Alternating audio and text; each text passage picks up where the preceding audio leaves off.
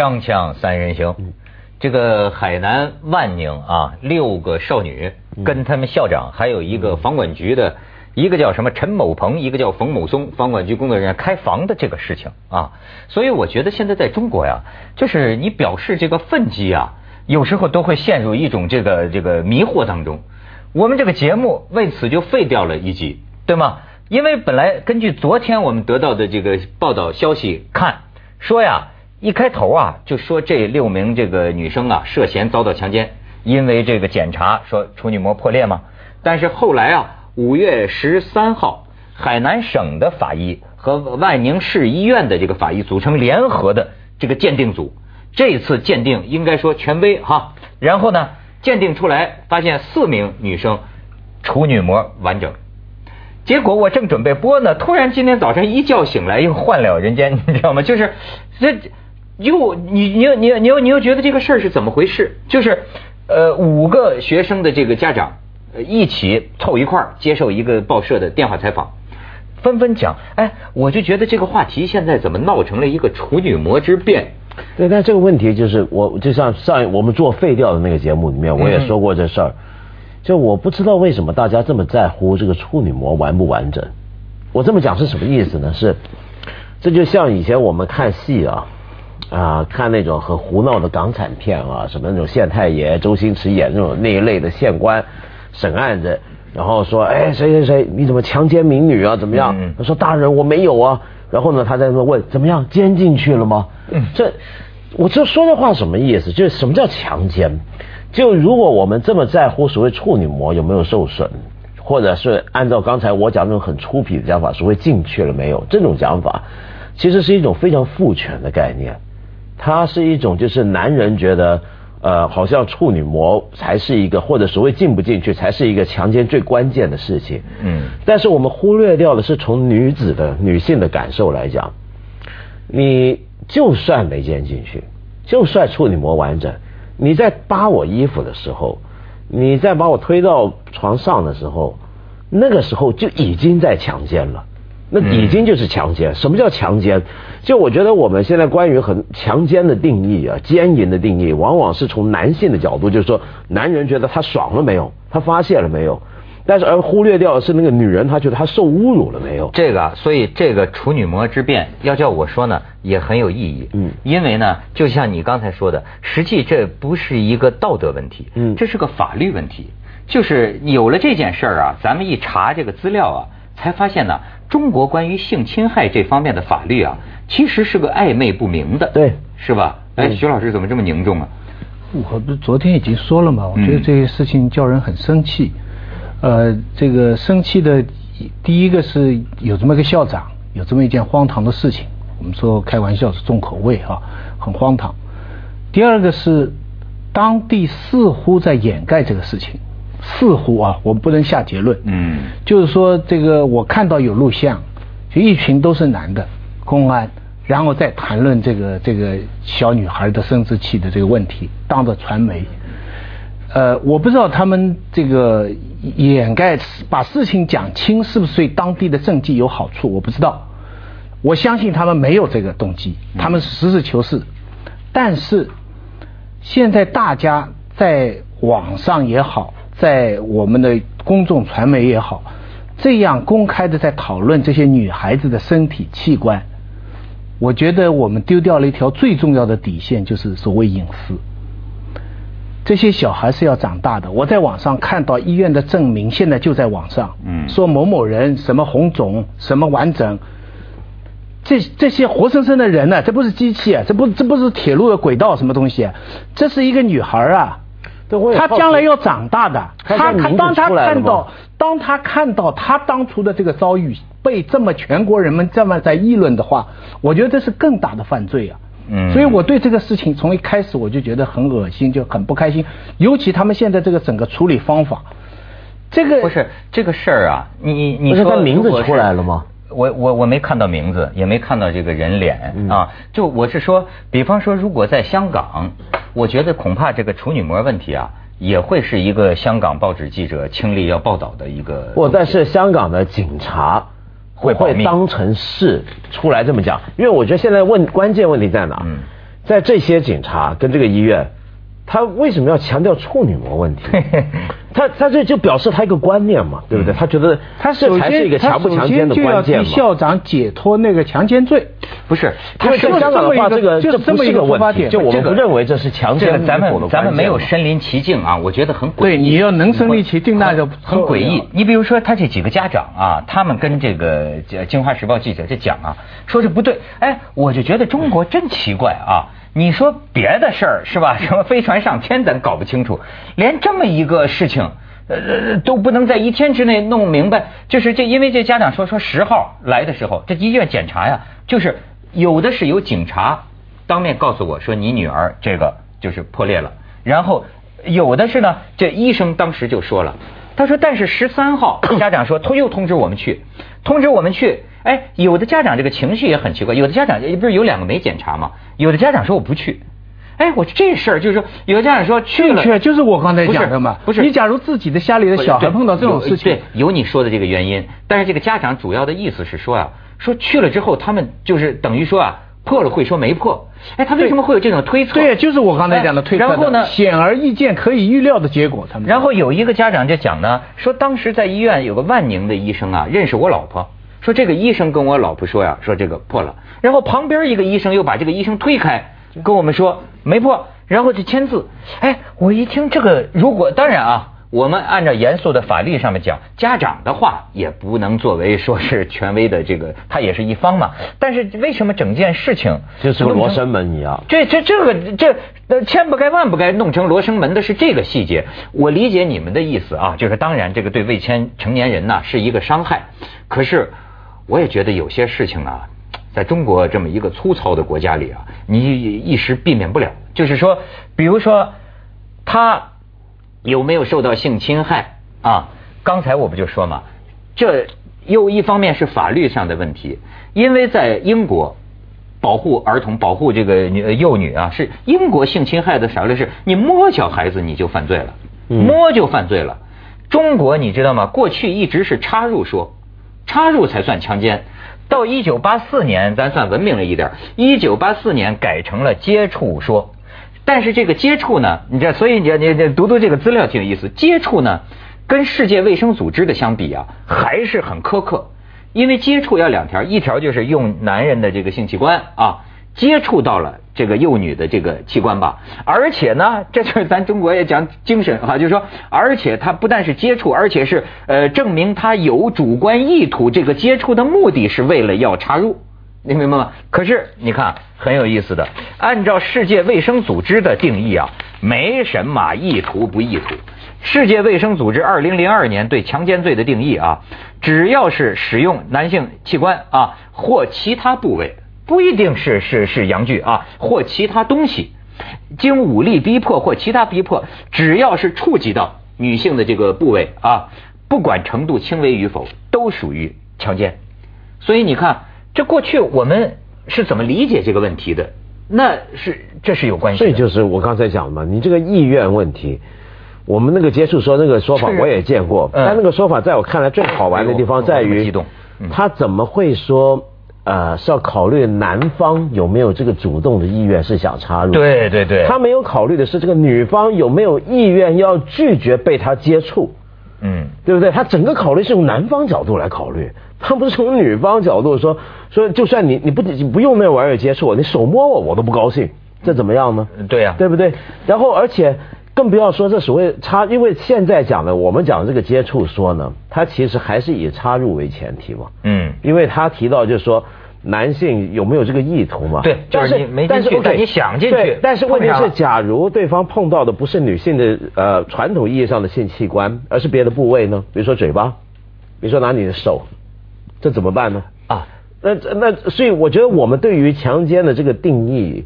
嗯，其实是你觉得有些男权的这种有很父权，而且是特别特别狭窄啊。在在录像上看到当地的警方那个那个处理的人一桌全部是男的，当然我们现在做的也是男的，我也觉得这个事情不对。你这种事情，你至少弄点女警察来处理吧。嗯，你你就是这么一些男，我真是搞不懂这些小女孩怎么被盘问的。你你你设想一下，这么一些公安都是男的中年人。他们在怎么调查这些事情呢？有有没有站在这些小女孩她们一生的角度去想想这个事情？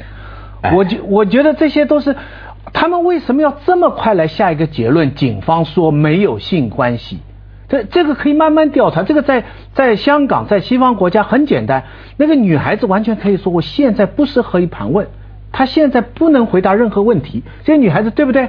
这个事情可以留下来，可以可以做一个独立。现在这两个问题，第一个，你为什么要这么急来否定？为什么要这么急？跟我们有关系，你知道吗？跟人民群众有关系。你没见现在海南省的领导、万宁市的领导这批示啊？中国就是这风格啊！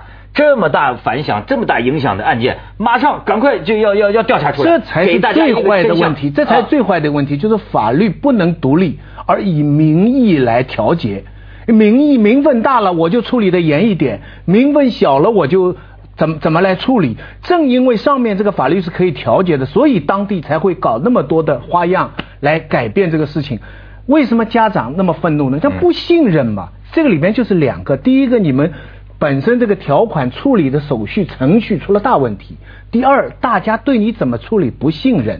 而且这个女女小女孩们哈，这么就挺可怜。我咱们去一下广告。锵锵三人行，广告之后见。所以中国有些事儿的处理啊，显示出我们在很多方面还是个前现代国家。咱们这方面经常嘲笑印度哈，其实咱们有些地方啊强不了太多。它这个跟人的这种性的这种这种意识判断啊，呃有很大关系。你比方说，呃前些年啊，广东有一个农村一个村里一个村里一个公务员五十多岁的，就是一个十二岁的小女孩，她玩这个小女孩。把这个小女孩这个下体啊玩出血了，你知道这个事儿？你想想，在他们那种村镇的那个环境里啊，最后这公安局看起来这叫什么事儿呢？就十五天拘留。你这个就是属于让我们想起当年就说耍流氓是吧？怎么就是耍流氓？你这边还有一个事儿，就是呃，这个这个也是前几年有一个小学一个体育老师上体育课的时候哈，他从后边抱这个小女孩。抱到几个小女孩，一直到哭泣为止。那么他就这么抱，最后就说这个行为怎么处理了呢？你看，有时候咱觉得西方人这事儿就完全不行了，是吧？这还行，大惊小怪，对吧？最后这中国就是情节轻微，就是教训教训教训，你怎么能这样呢？就算了。但是他们说，你到这个洗洗洗洗脚的地方。什么呃嫖嫖个宿啊，什么洗个的洗个头给逮着了，还半年呃不半年管教呢什么的，所以这个这个这个比例，你就反映出我们头脑里对这事儿的一个观念。对，其实我们很多方面啊，都不如我们自己以为的。他我们今天老说我们什么大国了，又又这个又那个，但其实事实上，我觉得我们真正要的东西，只是一些很基本的东西，就是怎么样做一个让每一个中国人都能够做一个不受侮辱的。呃，普通人就让自己的生命的尊严不受侮辱，不被羞辱。你比如说，像我们讲这些小孩遇到事儿，你刚才举的那些那个例子，其实如果真的是我们有钱或者我们有制度的话，在这种状况下，他第一接触的通常不应该是警察，而是社工，而是心理专家。嗯，就算是警察里面是有专门受训的，刚才子东讲的女警，那是什么警察阿姨什么。不是一群中年大叔围着他问什么，应该是这样，对不对？那这都是为什么要做这些事儿，并不是因为有钱奢侈，而是因为考虑到每一个人从小到大都是一个人，他的尊严是什么？嗯，怎么样不伤害他？真是印度是那时候是什么？一个车上四个男的强奸一个女的，强奸又把他给给给打死了，好像是。对，印度后来几乎每个礼拜都有，到现在都是。四个男的对一个女的，嗯，咱这是一个男的带四个学生，哎，然后还有一个带两个。刚才你知道咱们这个静一在化妆间还挺有意思，我就所以发现这个事啊，现在引起了这个民间很多的争议讨论，说什么的都有啊。那边静一就说说这个，他说我给你提两个问题。呃，这几个女孩那天中午打电话在茶馆打电话给校长，校长来给他们一千块钱，然后校长就走了。晚上唱卡拉 OK 又把校长找来，最后校长就去开两间房，跟跟四个女生，然后有个女生呢打电话给梁某松，就这房房产局的一个工作人员，那俩女孩跟这个去开房。这个静怡提的问题很有意思，她说这是他们第一次吗？这是这些女孩跟这些成年男人之间的关系，这是第一次吗？再有一个，他就从女性的角度讲，他这个处女膜实际真的不说明什么。他即便真的是这个处女膜有破损了，呃，法律上讲到底是哪个男的干的，也不能够认定，对，是吧？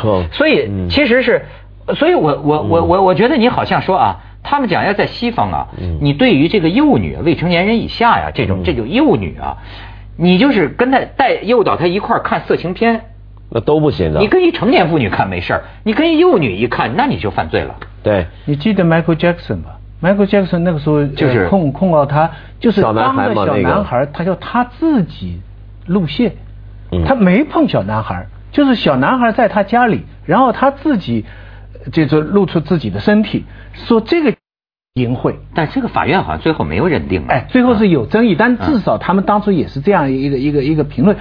照我想，这种情况你就应该做独立调查，你就应该想办法弄清楚那天发生了什么事情。你不应该，就像你刚才说的，你不应该简单的以以一个什么身体的这个部位来算数。就算你找到了证据，他都可以说你这个女孩可能三年前或者两年前或者上个月已经这样。是。那我校长还是没事，我校长还是叫他们好好学习，对不对？你看，你本来这个事情就应该封闭起来，应该独立的，应该以保护。你现在，我我是始终觉得你这些小孩是要长大的。嗯。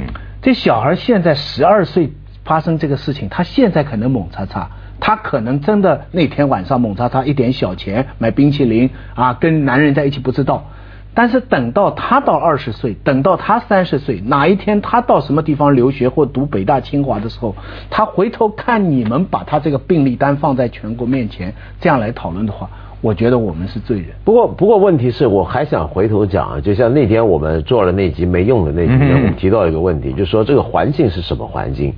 因为你回想一下那些小女孩啊，那些小女孩，当然我们都说她年幼无知或怎么样，呃，就算她就算是她主动，其实仍然是成人犯法，对不对？OK，但是问题就就在这儿，就在他们那天下午打电话给校长，嗯，我们想想那个过程，说校长来了，给一千块。这是个什么概念？就就就很难理解，对不对？就比如说，你别说校长，你就说大学教授，你的学生我在打电话情况下，然后 会给一帮女生一千块钱。你说给他们，这什么概念？就就真的真的看不懂。然后，所以而且还还有个问题是，假如这些女孩就像静怡问的问题，就算她们不是第一次这么干，那她们嗯。如果真的不是第一次或者第一次要，是不是表示他们身边还有别的同学，哎或者附近那个环境也都有某种流行呢？咱们做背景，我就提出这个问题：他们平常到底是什么关系？这些校长和学生，咱们先去一下广告，锵锵三人行，广告之后见。所以你知道中国有很多角落，那个关系啊，是你不能想象的。比方说，呃，当这些年咱们听说，呃，西南某些地方这个官员。和这个学校里的某些个老师结起伙来嫖宿学校里的小女学生的时候，我们就诧异，这这是怎么什么情况，对吧？他这个平常的人际关系，后来我们又会听说，有的地方啊，初中一年级的女生啊，自己卖完了不算，她自己啊又介绍初中二年级、初中三年级的女生，对，卖淫给这些个呃成年人。当然，我不是说万宁的这六个小女孩，万宁是这样。但是让人奇怪的是，这个校长啊，这个这个他他他他肯定是是是是是是是是丑恶，这就不用说了。可是这种关系怎么什什么时候就变成校长和女学生之间玩成这？我是前些年听说过啊，说这个学生带着老师啊逛夜总会。这是什么？学生带着老师逛夜总会，逛夜总会，晚上泡夜店，单单这个不算什么。OK，但但是什么样的学生？就因为你刚刚讲这些情况，其实都是种援交文化嘛，对不对？就比如说你学生会莫名其妙打电话给老师校长出来玩玩什么，这其实可能背后，然后他放下钱，这可能是个援交，也可能文化在那个地方，也可能不是。我就觉得这个关系啊，有一点。呃，乱七八糟，没有规范，稀里糊涂。比如说，一个老师和学生该是一个什么关系？他们之间的关系啊，咱也不能肯定说是什么强奸猥亵，也不排除有这种可能。真的就是干爹啊，或者一个什么呀？平常这个可能搂搂抱抱，但是就在一起耍。小女孩什么也不懂，也很容易，或者我就见过那样的，哎，认识一个大叔什么的，哎，给我点钱，给我点钱，我买个包。你说有时候他这大叔呢，跟他到底是个什么关系？真发生性关系也未必，他就是我见过这样的，有些乱七八糟，一些有时候呢，你像一个中年男人啊，他就带着一个小女孩，哎，说哎，这是我那个什么外甥女儿，或者这是我什么干女儿，这种干爹文化咱中国有，但这干爹你看是最暧昧的。干爹是从可以上床到不上床，全可以包括在里面的这个干爹。对，干爹买玛玛莎拉蒂的。对，干爹。Sugar Daddy 嘛，没错。但是你刚刚讲这个东西，是因为你说人跟人是什么关系啊？到底我们通常很多社会上面有很多处境，这个关系是很清晰的。比如传统上讲，老师跟学生，警察跟囚犯。但是这些关系之所以那么清晰，是因为他们背后有一些共同的规范跟理念制约他们。嗯。但是我很怀疑，今天中国还有多少这样的一些规范？比如说什么叫学？接着下来为您播出《西安楼冠文明启示录》。清晰的共识。